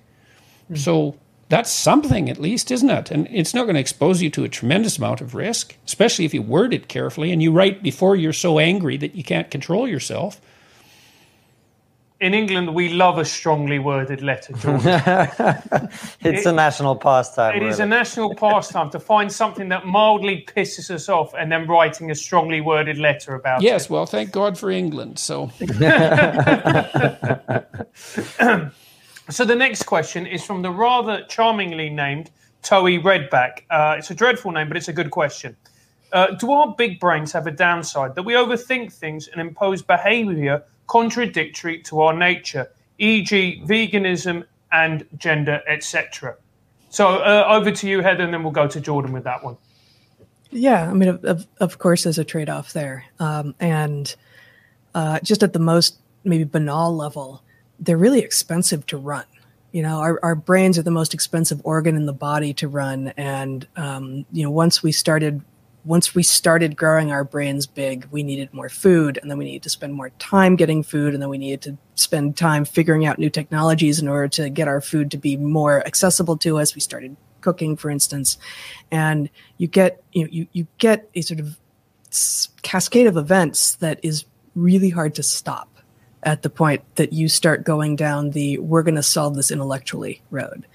On the other hand, um, you know we we don't tend to solve things with with brute force. We're not we're not the brawniest ape uh, or primate or mammal. That's not what we do. So um, you know is it is there a trade-off? Yes.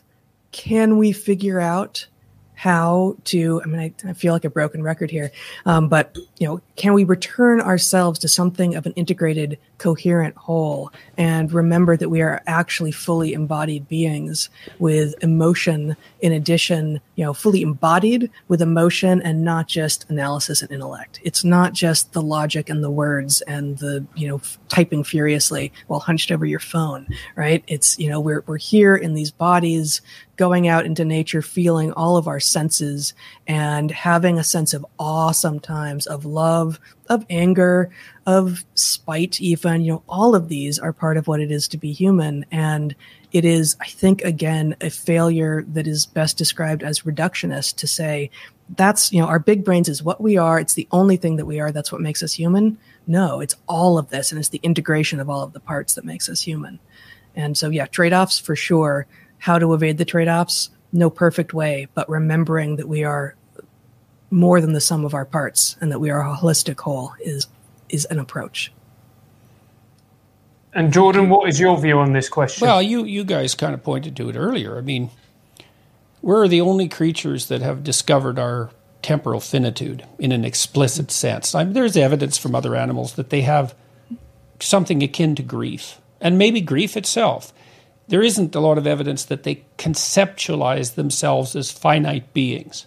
That's a that's a big difference, and it might be a fatal difference in some sense. I mean, and if you look at religious stories like the story of Adam and Eve, you know, when our eyes were opened, we discovered that we were going to die, and that's the fall essentially. And we've never recovered from that. And you can view the whole Bible in some sense as an attempt to redress that problem and the story there is something like, well, a sufficiently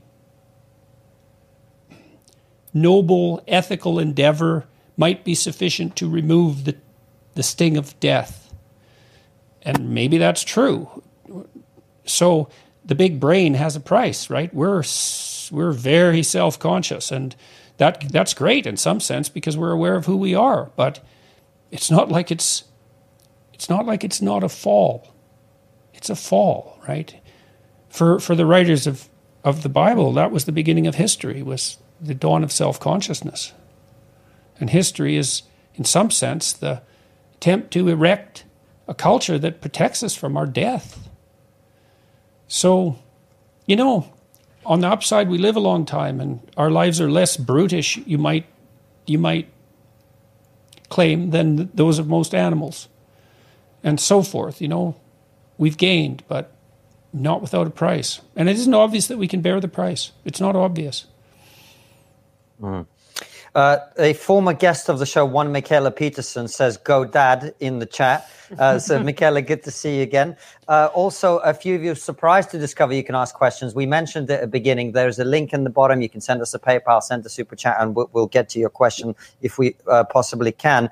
Uh, Robin asked a question. This is coming back to the very beginning of our discussion, which is the breakdown of the family. There is a quite a persuasive argument, uh, particularly I think it's more likely to be on the political right, that the introduction of the welfare state uh, in the United States is what fueled the breakdown of the family. Do either of you have any strong uh, feelings or thoughts on that issue? Well, as a conservative, in some sense, which I think I became, at least in part, because I was a social scientist and learned about the law of unintended consequences is that you mess with complex functional systems at your peril. And if you think that your well meaning intervention is going to have the positive effect that you think it will, and only that effect, you're blinded by your own ignorance of your ignorance. It's, it's a really profound form of ignorance. And so I think there were more factors driving the breakdown of the family. And we should also point out, it's like, well, what do you mean by the breakdown of the family? You know, if you lived in the 1900s or the 1800s, the late 1800s, let's say, the probability that you were going to lose a parent before the age of 10, before you were the age of 10, was pretty damn high. And so the intact two parent family with kids that lived and parents that lived, you know, for a substantial amount of time is a relatively novel and modern phenomenon. Certainly, it's a 20th century phenomenon as far as we can tell. So, But Jordan, I would argue that, and obviously I wouldn't argue with you about it, but because uh, you're you, you're actually an expert on this. But psychologically, I would imagine the impact of losing a parent uh, to a natural cause like disease or whatever is different to the experience of feeling that your your dad, let's say, walked out on you before you've even born. Well, that gets look, processed in a different way. You decompose that a lot of ways. You know, I, I don't know if, if you can make a blanket case that it's worse to have a father who leaves or one that dies. Those are both pretty bad. Sure. There is less of a sense of of perhaps the risk of feeling that it's your fault or that something could have been done about it, arguably. But putting that aside, like I think if you look at the data on the development of children, the evidence that children who have intact two sex, two parent families do better is overwhelming.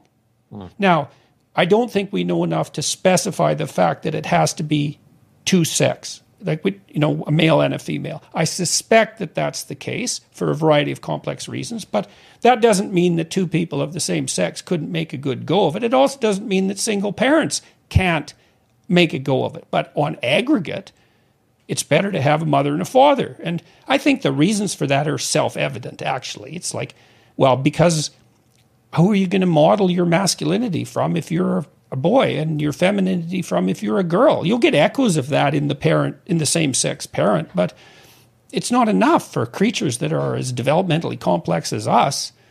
And so it's it's kind of stunning to me that this is a discussion that we actually have to have. It's like, well, and especially when you also consider something we didn't talk about, relationship to the patriarchal structure of the of the nuclear family. It's like I don't know how twisted you have to be to think that a man's commitment long term to monogamy and child raising over multiple decades is an expression of his desire for arbitrary patriarchal power.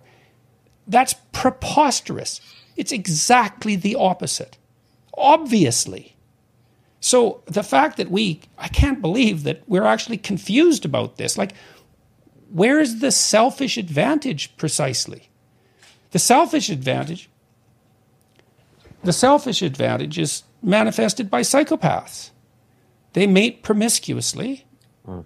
like mosquitoes, and their offspring live or die, and that's how it is. And there's a niche for that.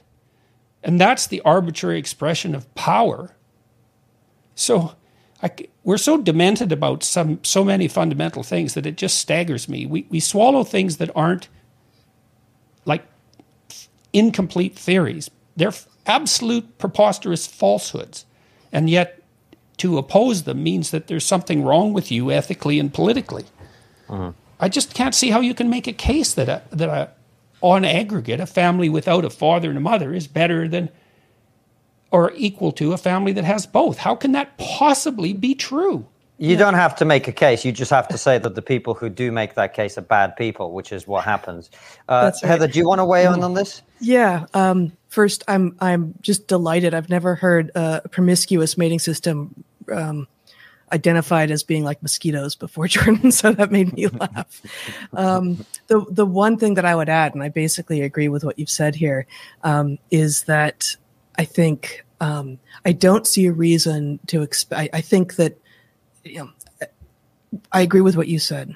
That all else being equal, two parents is better than one, and two parents of opposite sex um, is going to provide more diverse input to the developing child, and therefore. Uh, if you have a loving relationship um, between two women or between two men who are raising children, then uh, I, you know, one thing in their favor is they had to really, really want those children, whereas many heterosexual parents end up parents without necessarily wanting kids. Right? You can happen into parenthood um, being hetero, and you can't if you're homosexual.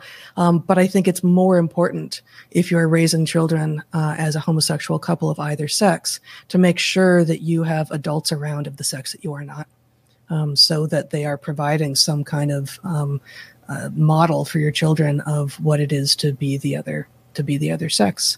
And that's you know this is not some sort of a bioessentialist imagining that like all men are like this and all women are like this but that um, there are different ways of, of doing things you know even even down to uh, on average women being more agreeable than men. And you know just seeing what that looks like in real time like the more exposure to the more diverse kinds of people um, you give your children the more likely they are to be able to wade through life later on and especially if your nat- you know if their natal home only has men or only has women make sure you introduce them to some women or men i can give you an example of that it's a bit offside but not exactly Girls with brothers are less likely to suffer sexual assault.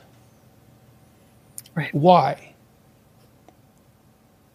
Well, it's hard to say exactly, but it's partly because they their exposure to men from an early age allows them to read the social situations more carefully, more accurately. It's something like that. I'm sure I'll get like, lambasted for this, but that is a fact.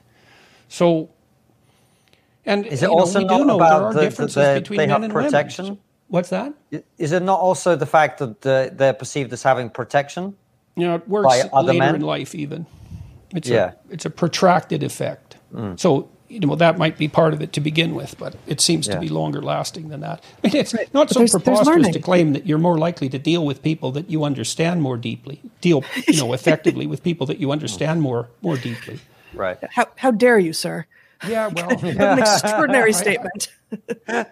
I do. I think. Look, I do think it's a it's an indication of how confused we are by how much change is occurring. That all these things have become open to question.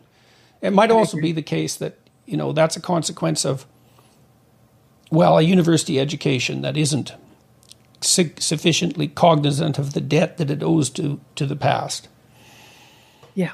No, and I guess um, actually picking up on something that you said earlier with regard to what's going on at universities. I think um, you know you, you, indicated that people who are concerned about their school boards um, could could fill those spots because people are hungry. Like the, the the political environment is hungry for people at that level, and I think this is part of what happened in higher ed that no one who didn't have to went and you know pursued governance. You know, we're all expected, all us academics are expected to do a certain amount of governance. But if you were one of the scientists with big grants, you normally got an exemption. Or if you, you know, if you otherwise had a lot going on, that was how the university basically paid you. Like you don't have to do the governance. So who was left in all the governance People who spots? couldn't do the research the the people who were otherwise uninterested or un, incapable of bringing new ideas to the university, and frankly, to some degree, who were driven to bring ideology in.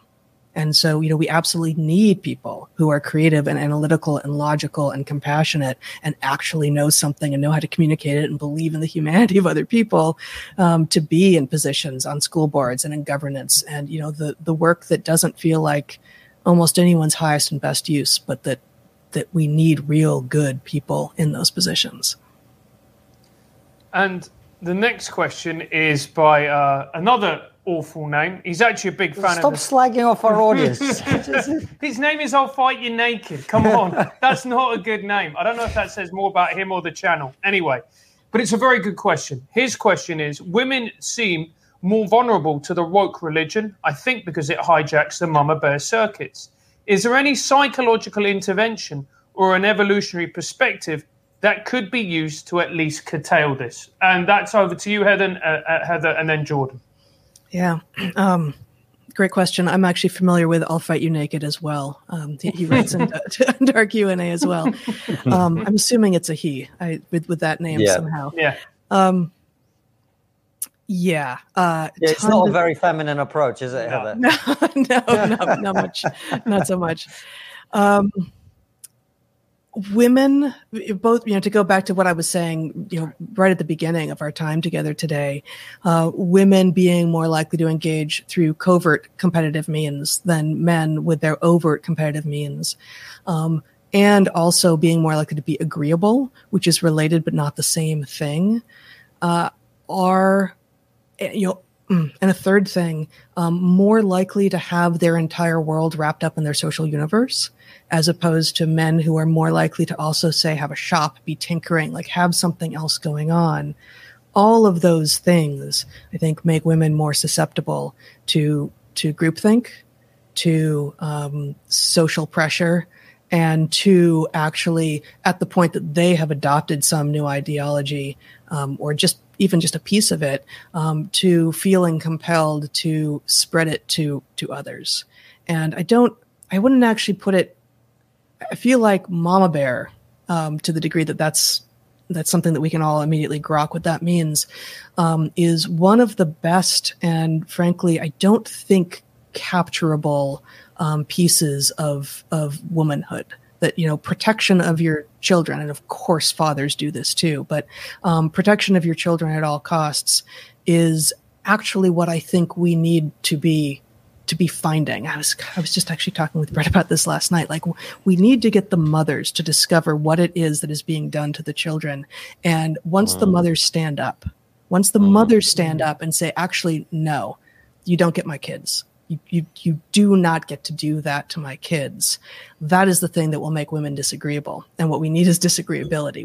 We need people to stand against the crowd enough that then the people who won't go disagreeable say, oh, wait, but um, there's a lot of people I like and respect who are going this way. So I don't have to be disagreeable to go this way. I'm going to follow that new line over there. And it's going to be the one that is actually you know honest and honorable and protective of children and allows us you know freedom of expression and uh, exploration of ideas. Yeah agreeable means that you like your kin but it doesn't necessarily mean that you're that fond of perceived predators. Yeah. Right? Yeah. And so so that's right. a weird thing. You know we don't understand. There you think well you love your family therefore you're a loving person. It's like no wait a minute. Wait a minute. It's not that simple you love your family. Well, what do you do when you perceive a threat to them?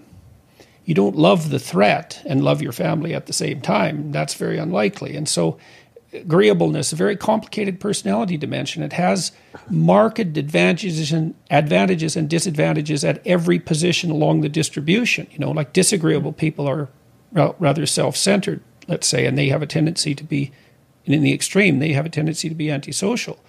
But there's pathologies associated with extremely high levels of agreeableness too, and we we don't understand how that'll manifest itself precisely in the political realm because this is all new territory in some sense. So, what does female political pathology look like? Well, it doesn't exist. It's like, oh, right, sure, mm-hmm. no, that's wrong. You know, we know that the covert kinds of aggression that Heather was talking about, it's a reputation destruction that that that characterizes feminine aggression. And if you, you know, what's the joke from The Simpsons? There's nothing meaner than a roving pack of 13 year old girls. and, and, you know, the boys, and my daughter used to comment on this now and then my friend, my son would have a fight with one of his friends. They'd actually have a fight and then they'd make up. But if the girls got their knickers in a knot, let's say, Jesus, all hell would break loose for a long time and often on social media. Mm-hmm. So, you know, is it reasonable to see some of this reputation destruction culture as a manifestation of female political pathology? It's like, I don't know, but but I do know that because I've studied antisocial behavior and I've been in touch with leading experts in that area that that is the most extreme form of female aggression.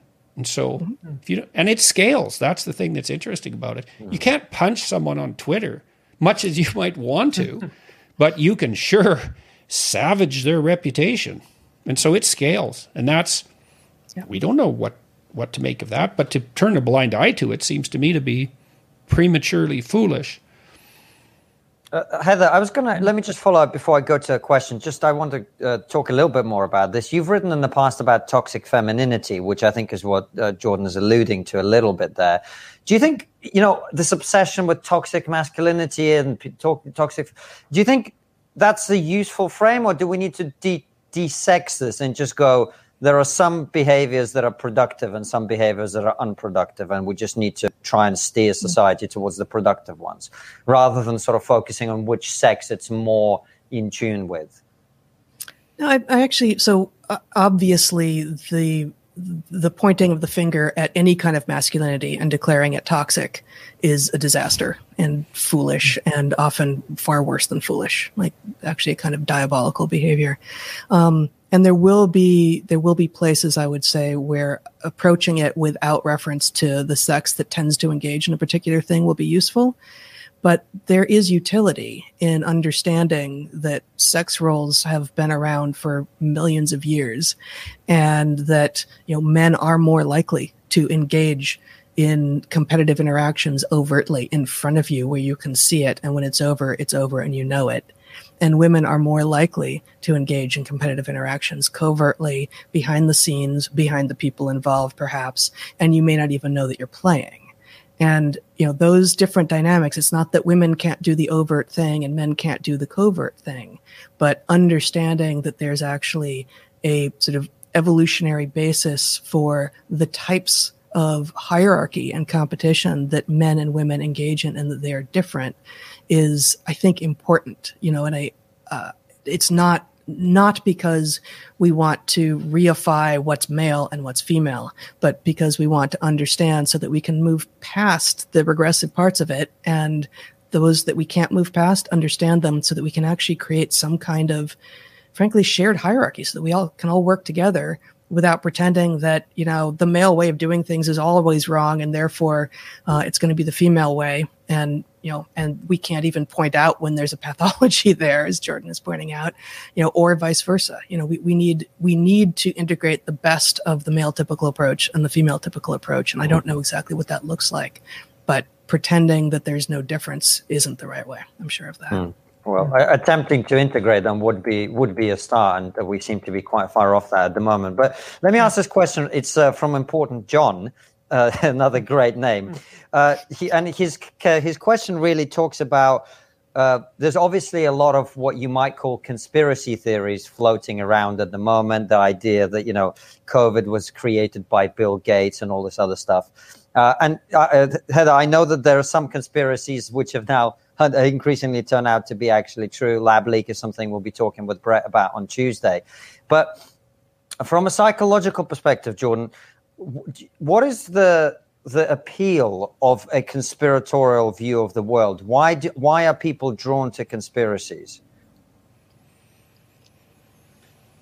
I think it's often an, um, a manifestation of low agreeableness, distrust. It's it's simple and explanatory, so that's helpful. Mm-hmm. We tend to personify things. It's easy to see malevolence and intent where there's just ignorance and randomness. And because it's important to identify malevolent intent, we might have a tendency to over perceive it, especially in the outgroup, let's say. Um, and then, but I think there's additional factors at play right now. Like, it's not that easy to distinguish conspiratorial thinking from just creative thinking, right? Mm. So there's something happens. There's a bunch of explanations why it might happen. Now, you might have a cockeyed conspiratorial version, and then you go talk to your friends and your family, and they sort of tune you in. But let's say it's COVID and you're isolated. Well, you know, every one of us has got a proclivity towards our own particular form of insanity. Like we blow out at our weakest point when we're stressed. And the way that we deal with that is by banging ourselves up against other people. It's like, what do you think of this? I think that's stupid. Oh, okay, well, maybe I'll have to go rethink it.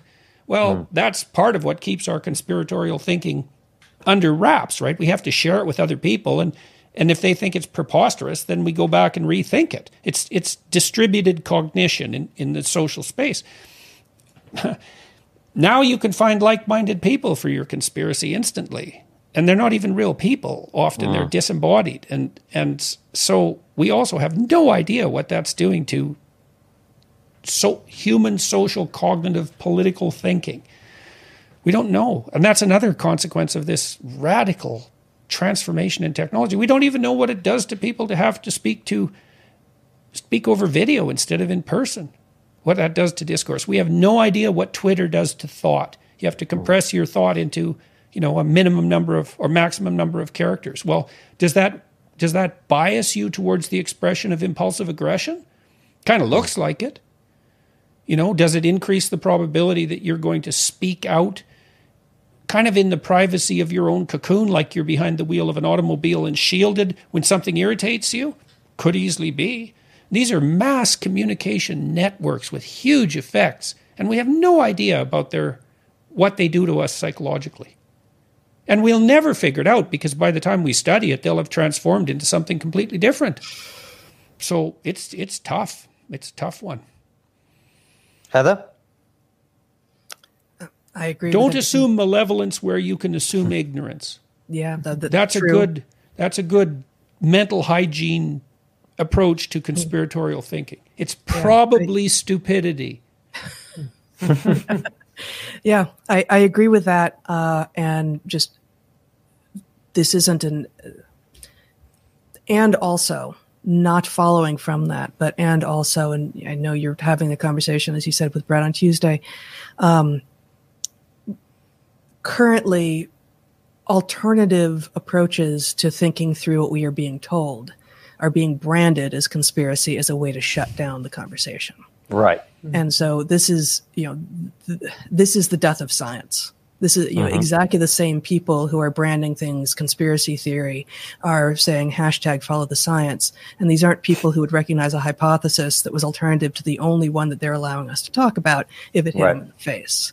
So, um, you know, the, there's a weaponization of words, uh, you know, again, um, but specifically, you know, as of five, ten years ago, we all knew that we were most afraid of being called racist.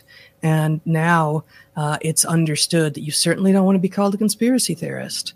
But hey, remember that every big idea, and probably most of the small ones too, that we now understand to be true, were once promoted by one or a couple of people, and they were roundly mocked and perhaps stigmatized and perhaps even ostracized or even executed for even saying the thing. And so, yes, lab leak is a perfect example, and there are more in COVID space, and there are more all the time. And what social media does is it gives the bullhorn to the to the orthodoxy, to those who are claiming they have no power at all, but actually have the power to shout down any dissent to the rating, the reigning narrative.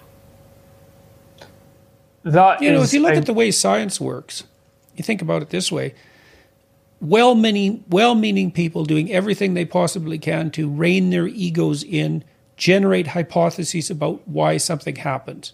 Ninety-nine out of hundred times, they're wrong. Mm-hmm right? And now, if you're right 1% of the time, and that's cumulative, man, you're just, your knowledge is progressing so damn fast, you can't even keep up with it. But your error rate is still 99%. And that's with the best method we possibly have to detect, you know, some, some facet of the truth. In the political space, well, it's much harder. So the error rate is going to be much, much greater. And so and of course, everybody's tails in a knot because they've been locked down for a year and a half. And God only knows how insane we are because of that and what the consequence of that's going to be.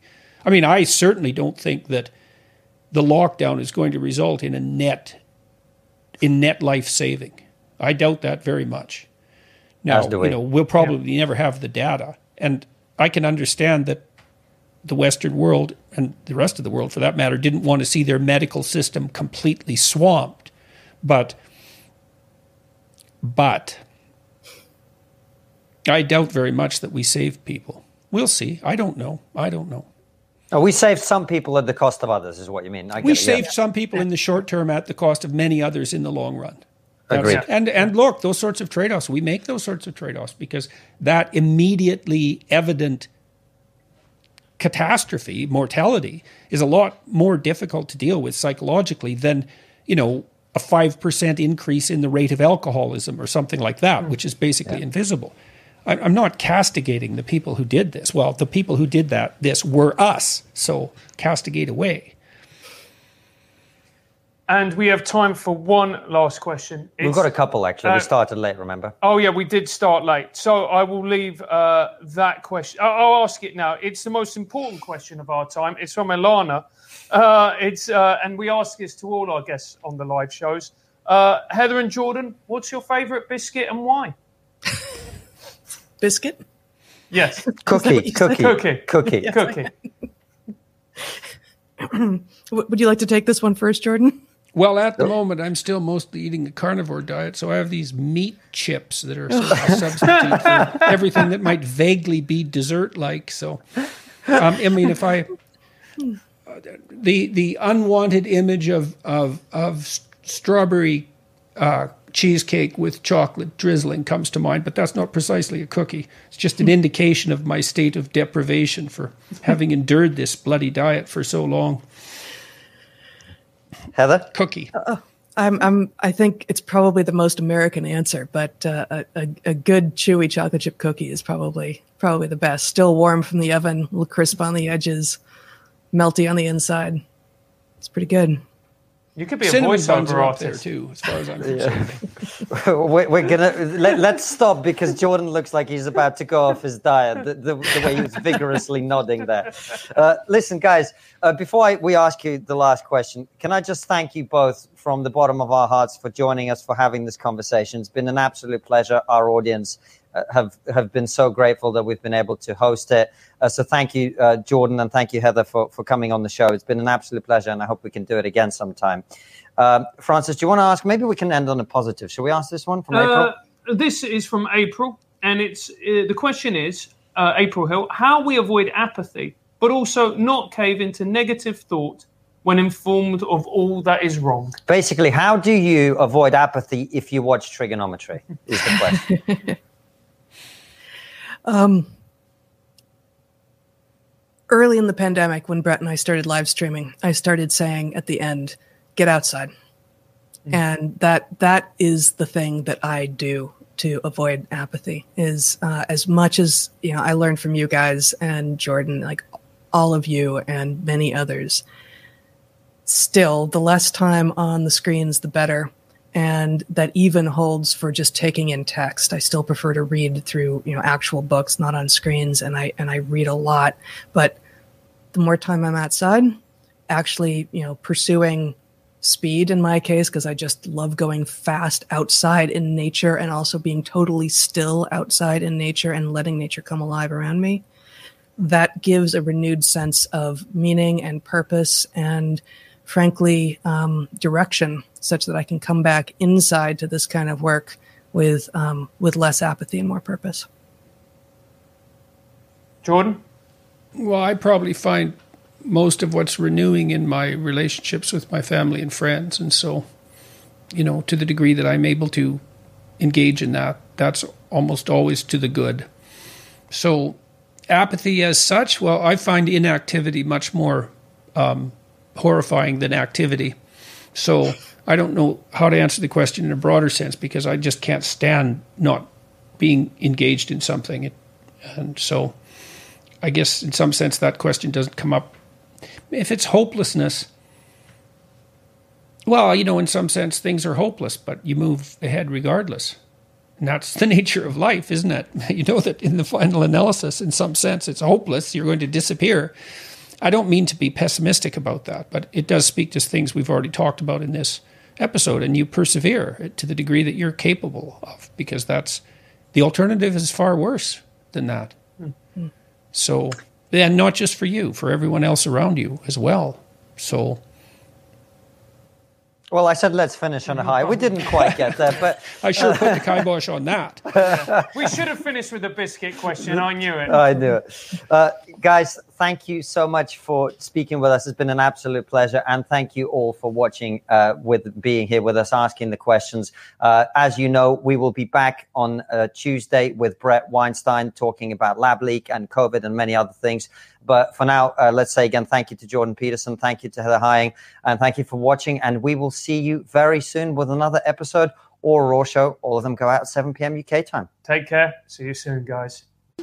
We hope you've enjoyed this incredible interview. Remember to subscribe and hit the bell button so that you never miss another fantastic episode. And if you believe that the work we do here at TRIGGERnometry is important, support us by joining our local. Before you go, consider joining our exclusive member feed. As a member, you'll get ad free and extended interviews. Click the membership link in the podcast description or find the exclusive episodes link on your podcast listening app to join us.